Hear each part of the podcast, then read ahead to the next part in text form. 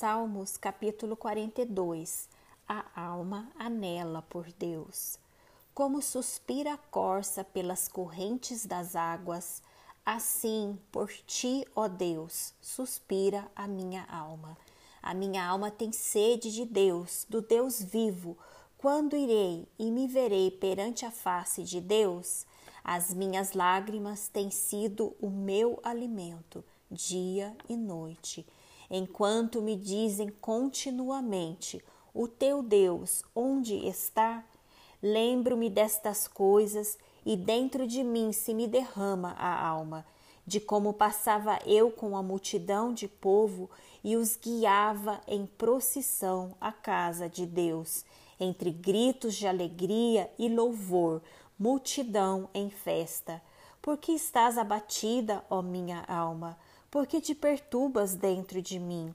Espera em Deus, pois ainda o louvarei a Ele, meu auxílio e Deus meu. Sinto abatida dentro de mim a minha alma. Lembro-me, portanto, de ti, nas terras do Jordão e no monte Hermon e no outeiro de Mizar. Um abismo chama outro abismo. Ao fragor das tuas catadupas Todas as tuas ondas e vagas passaram sobre mim. Contudo, o Senhor, durante o dia, me concede a sua misericórdia, e à noite comigo está o seu cântico, uma oração ao Deus da minha vida. Digo a Deus, minha rocha, por que te olvidaste de mim? Por que hei de andar eu lamentando sobre a opressão dos meus inimigos?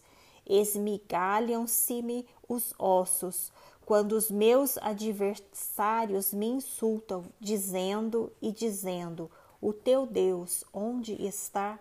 Por que estás abatida, ó minha alma? Porque te perturbas dentro de mim?